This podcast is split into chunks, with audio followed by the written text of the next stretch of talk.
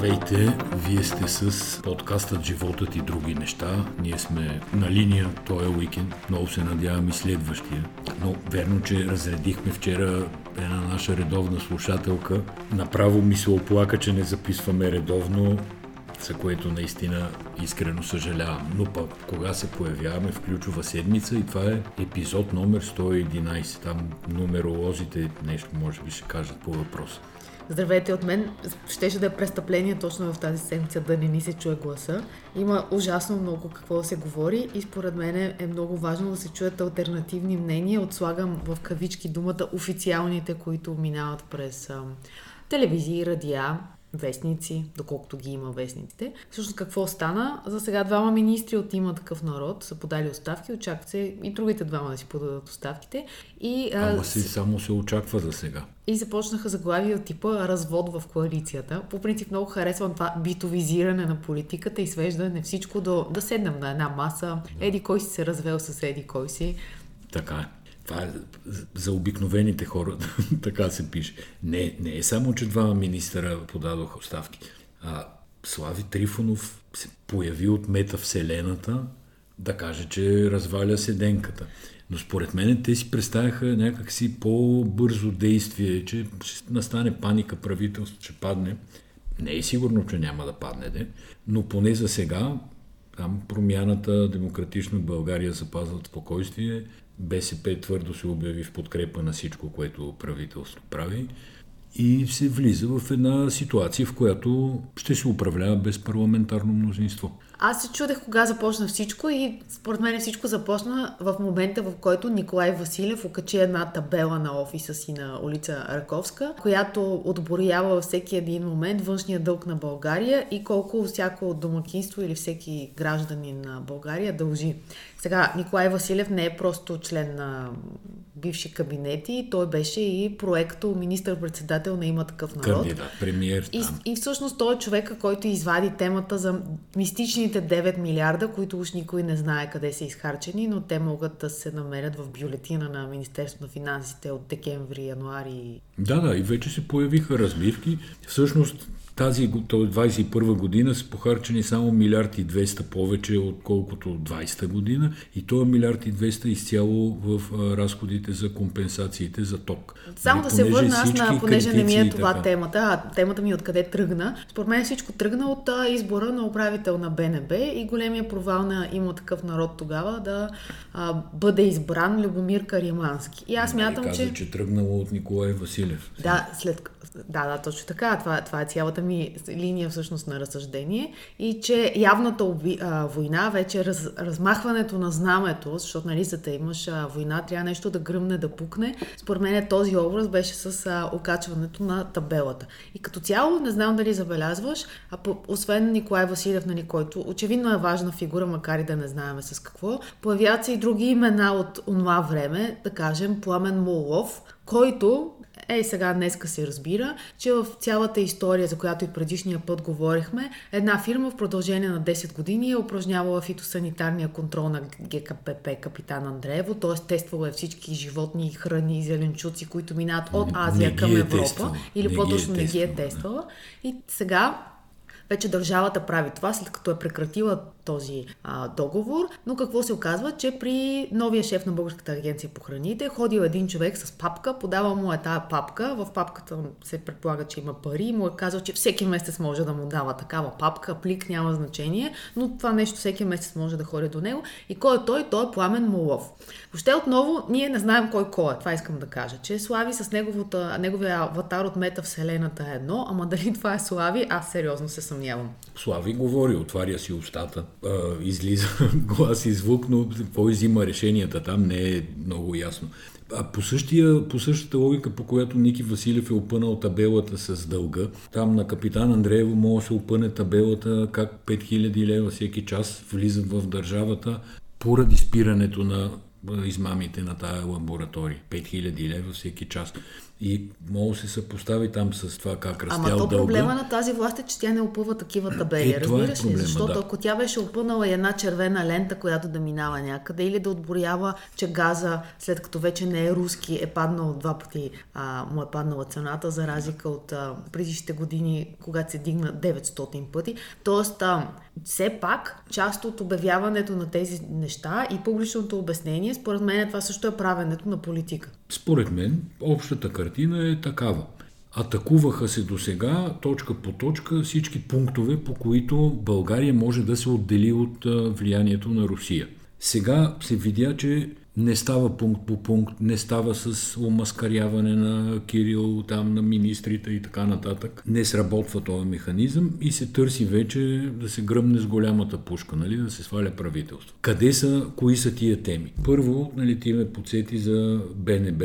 Избора на Каримански, евентуалния на БНБ, щеше да доведе до очевидно, както се разбра по-късно, до неограничено във времето отлагане на влизането на България в еврозоната. Тъй като, когато вървеше избора за БНБ и тъна това, се изказваха нещо уклончиво там за еврото. Може така, може иначе. Не, не, нали, не, не, бяха ние сме против. за, обаче да анализираме. Така, но тая позиция срещу, тя се усили много след като не се избра Каримански. И това на мен ми дава всички основания да мисля, и съм абсолютно убеден за себе си, че е така, че Каримански, тъй като БНБ е всъщност водещата институция при приемането на евро. Ако там беше попаднал Каримански, евро през крив макарон. Това е първата линия. И между другото, първото напускане на министри на ИТН демонстративно беше не сега ония ден за уж за бюджета, а когато правителството тръгна да приема плана за въвеждане на евро. И със същите аргументи, между другото, както и тая седмица. Ти за напускане ти говориш да. за ритуално напускане Ритуално на залата напускане на Министерски, Министерски съвет, а не на постовете. Да, точно така, точно така. И пак бяха същите аргументи. Те не знаели, на тъмно било и така нататък. Няма нищо тъмно. Ред на Министерски съвет излиза поне 2-3 дни предварително, всичко се знае и сега едва ли Гроздан Караджов да ме прощава, чака да прочете дневния ред на заседанието на Министерски съвет, за да разбере какво ще се случва вътре. Тия неща се комуникират предварително и аз съм абсолютно убеден, че е било точно така. Та, еврото и БНБ беше първата, така, първата точка на атака. Второто вече беше не атака, мощна отбрана от страна на руската група и на, на цялата тая машинария, която работи за интересите на Русия от много години в България. И това е, че никой не умря, нищо не се подпали, никакви цени не се дигнаха, след като правителството прие без възражения искането на Газпром да прекрати доставките на газ. Защото, нали, да си говорим с истинските имена, България не е спирала доставките, т.е. плащанията по доставките и не се е отказвала от договора с Газпром. Газпром едностранно прекратиха този договор. И нали, тогава цялата кохорта се дигна да вика колко страшно ще стане, как децата ще умрат от глад, фирмите няма да могат да работят, кокошките ще станат да снасят. И нищо от това не се случи. Видя се, че се направи бързо сделка за втечнен газ. Вижда се, че IGB, там та, интерконектора с Гърция е на месец, месец и половина от стартиране. И това беше жестоко поражение за тия хора, за, за руските хора в България. И сега третата точка вече е Македония. Да, но преди това да кажем, че всъщност днеска дойде и признанието от страна на има такъв народ през Пламен Данаилов. Това е онзи човек, който беше номиниран за финансов министър, а след това а, стана заместник министър на економиката Той на Шнорхела ли щеше народ. да е финансов министър или на Ники Василев? По-скоро На, на на Шнорхел. Шнорхел, Да, Това, бяха, това беше вече кабинета, проекто кабинета с вътрешните хора, Да. с а, техните си кадри. Той днеска е дал а, интервю, в което казва, че няма никакво съмнение, че цялото ръководство на Министерството на енергетиката ще подава оставка. Обаче, освен това, а, има такъв народ, са били против решението на кабинета да не се плаща а, в рубли га, газа. Това се казва за първи път и според мен е много важна новина и много добре започват да се наместват парчетата на целия пъзел. Всичко е ясно. Освен това има едно изречение в, там в материала, който сме написали в Болевард България, че той поискал, призовал или там каквото точно е направил, България да подаде едва ли не молба до Газпром да седнат на преговори. Да изпрати покана.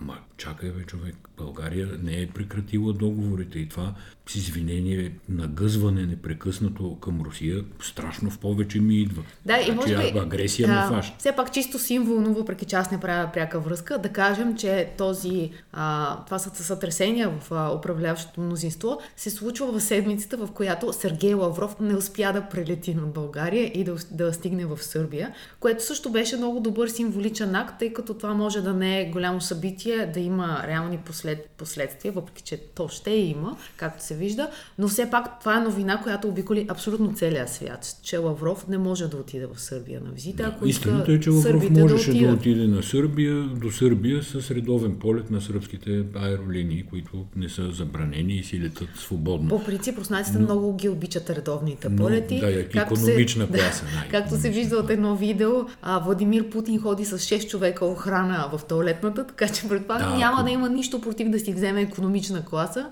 Економична класа. По темата, там като изгледах видеото с шесте бодигарда, с които ходи Путин до туалетна, отдолу видях още няколко руски твитър акаунта, които още повече говореха за навиците или по-точно за протокола, при който Путин ходи до туалетна, ама малко ми е неудобно. Ама не, това е някакво разследване на пари матч. Да го говори това, това разследване е пари мач, в което се казва, че всъщност а, Путин се старае да не оставя никакви ДНК следи, включително м- чрез физиологичните си дейности. И затова хора ходят след него и събират всичко, което той би му, би му, от което би могло от да се... отделителната система. да, малко се обърках, защото и аз се как да го кажа, да, без да го кажа. Е но идеята е да няма ДНК следи в рамките на а, там колко, кол, доколкото часа могат да се вземат.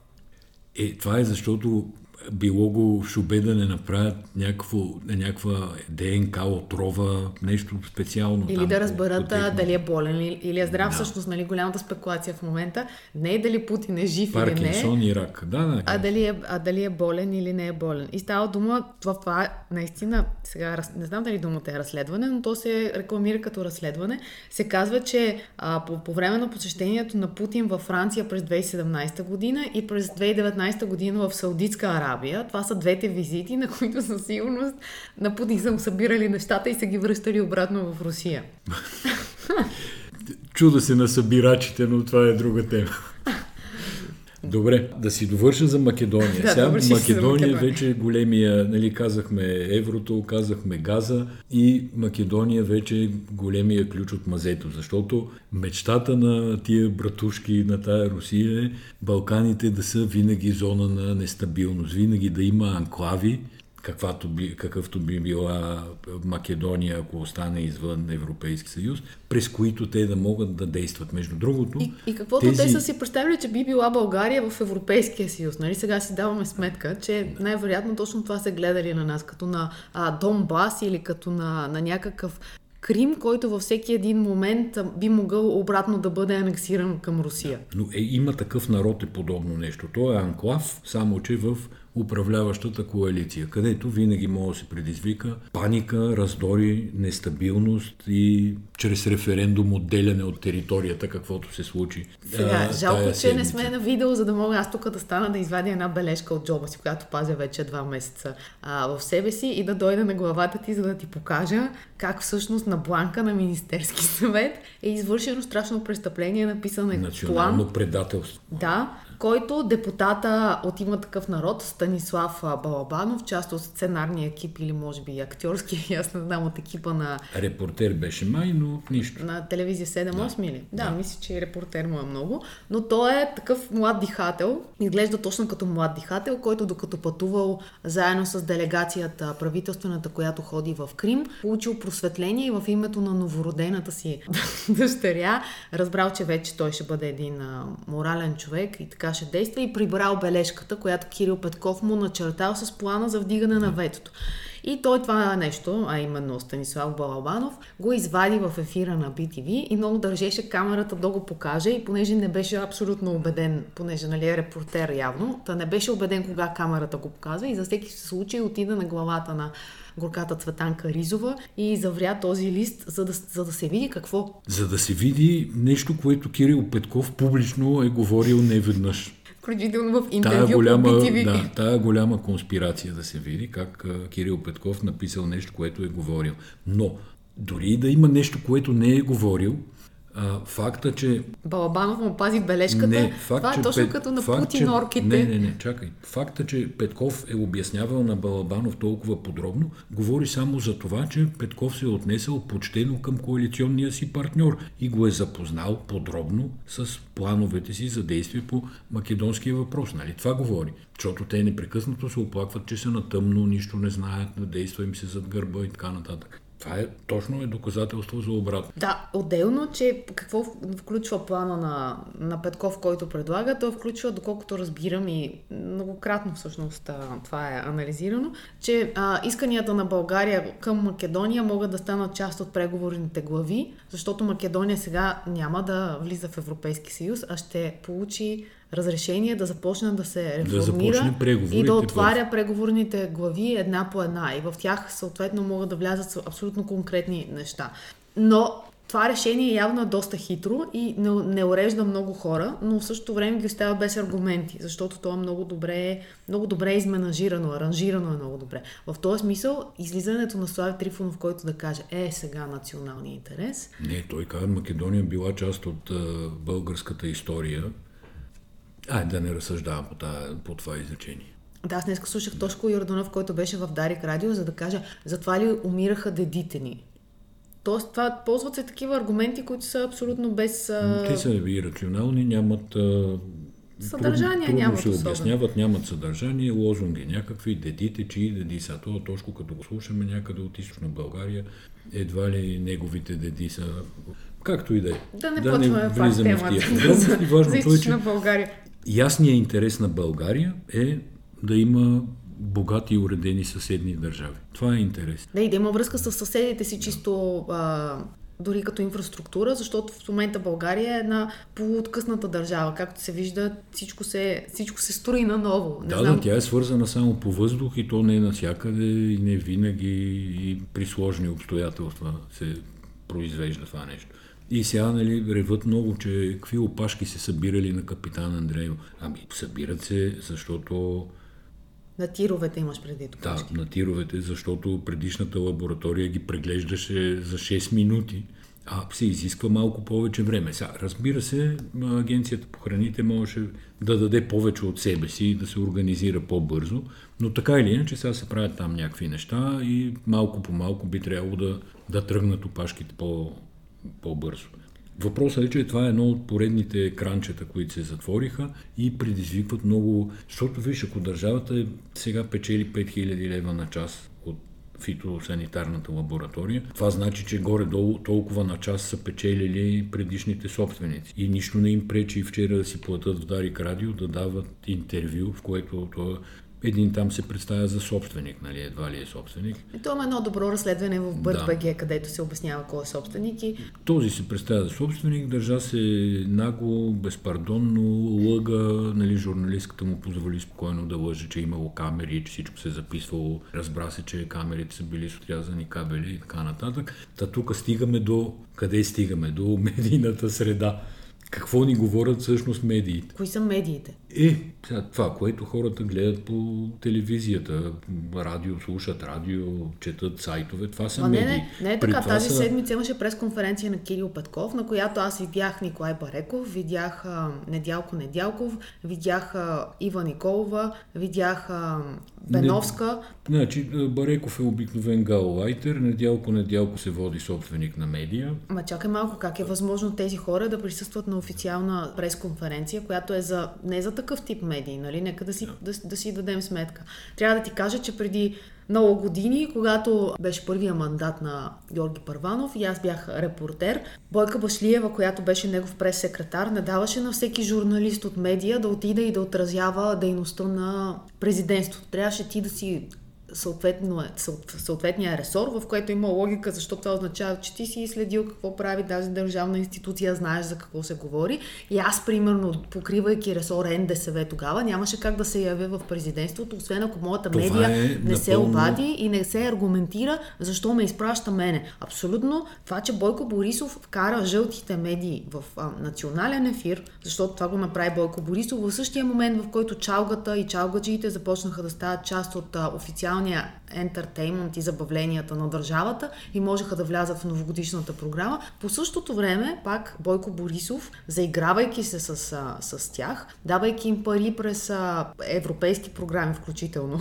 Беновска, също се финансираше по този начин. Така че те получиха, е, им постояха червен килим, за да завземат микрофон 1 и микрофон 2. Това е образно казано, когато имаше избори пак преди години, в НДК се големи пресконференции, всички задължително ходеха на тях и тогава боя беше за микрофон 1 и микрофон 2, но той се боя беше между БНТ, BTV, Труд и 24 часа, които тогава бяха национални големи всекидневници. Да, но то целта на влизането на тия хора е всъщност да направят бомба на пресконференцията и да не разрешат да се задават нормални въпроси, да не, да не разрешат да се изслушват нормални отговори, да не стане дискусия, каквато е целта на една пресконференция. Ма Ива Николова си позволява да крещи, слово, вие защото... сте лъжец, лъжец. Искам да кажа, това минава дори не в сферата на задаването на въпроси или на манипулацията, това вече отива да, да, в те отиват на, на, на митинг. Отиват. Йосиф в психодиспансера могат на митинг да ги запишат. Да кажа за случай, че не е публично известно, може и да не е публично известно. Във всяка държава има президентски и правителствени полове от журналисти се нарича. Това е група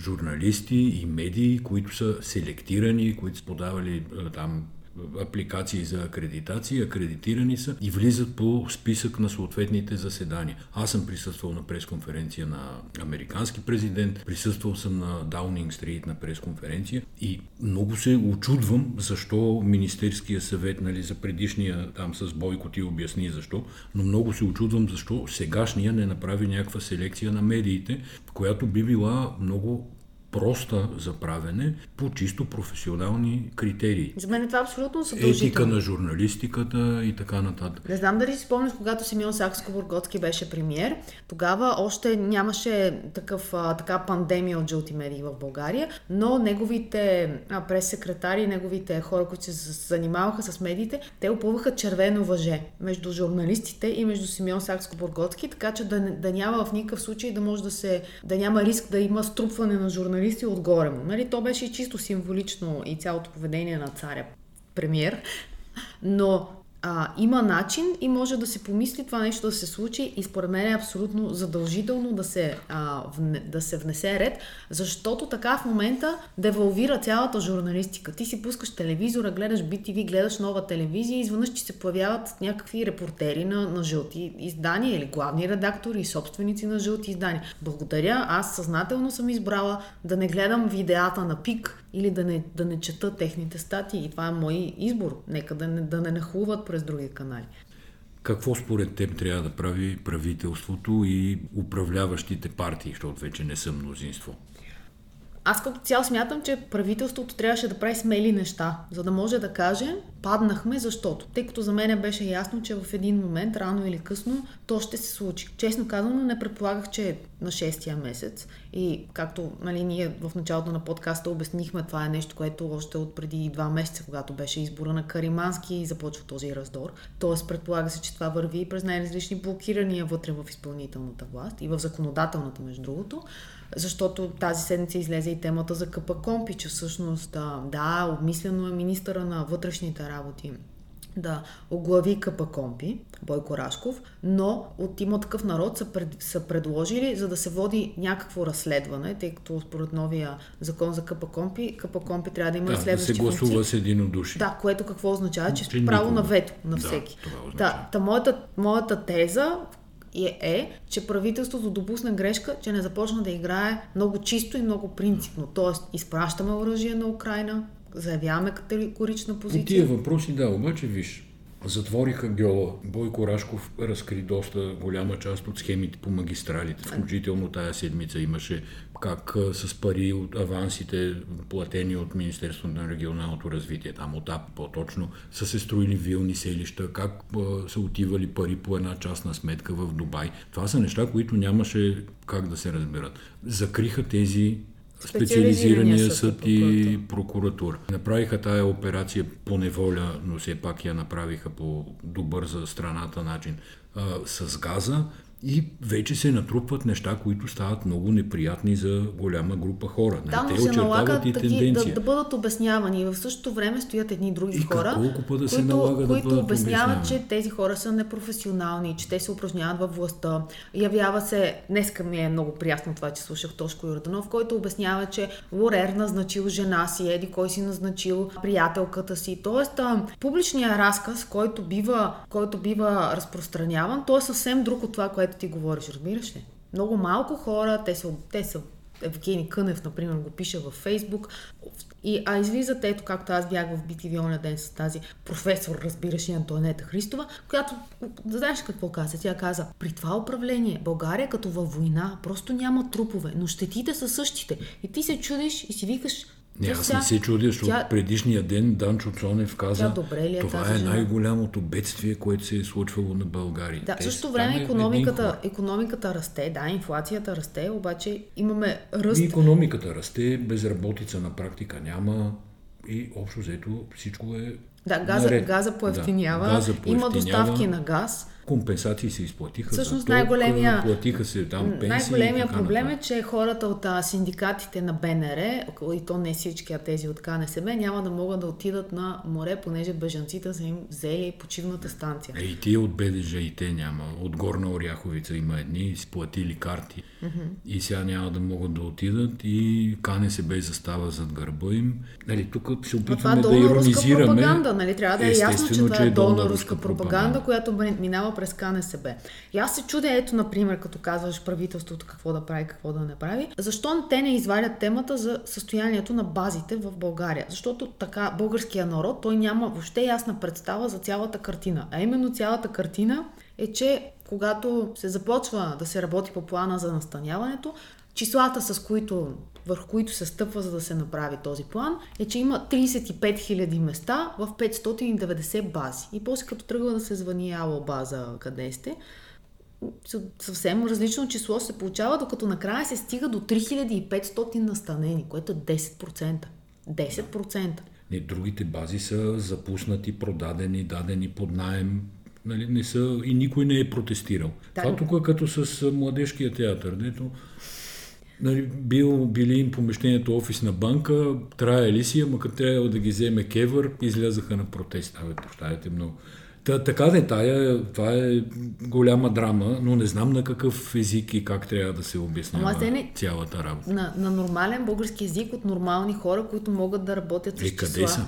Ами не знам, не, не ги канят по медиите, може би. Нямам представа. Сигурно не правят рейтинг, нямам, нямам идея. Съвсем друго е да, да, нали, да кажеш, че бежанци изгорили българско знаме на, в Свети Влас или къде беше. Нали, нещо, което е тотален фейк нюс, ама звучи добре. Според мен ще постъпват добре Кирил Петков и компания, ако започнат... Ето ти като Тошко Йорданов. И той така ги нарича. Така Кирил ги Петков нарича? и приятелския кръг. Добре. И съучениците също можеш да им Много кажеш. се извинявам, ако съм направил такава ас- асоциация. Управлението, какво според мен би, направ... би било добре да направи? Да поставя ключови въпроси за България, за гласу... които подлежат на гласуване в Народното събрание, да отвори пак мола. Кой мол? Ония мол, в който преговаряха и а, подписаха съвсем прозрачно коалиционното споразумение. Това е метафора, не ги пращам задължително в мола. Но по всеки един от ключовите въпроси за гласуване трябва да работи открито, преговаряйки с всяка парламентарна група. Прозрачно и открито.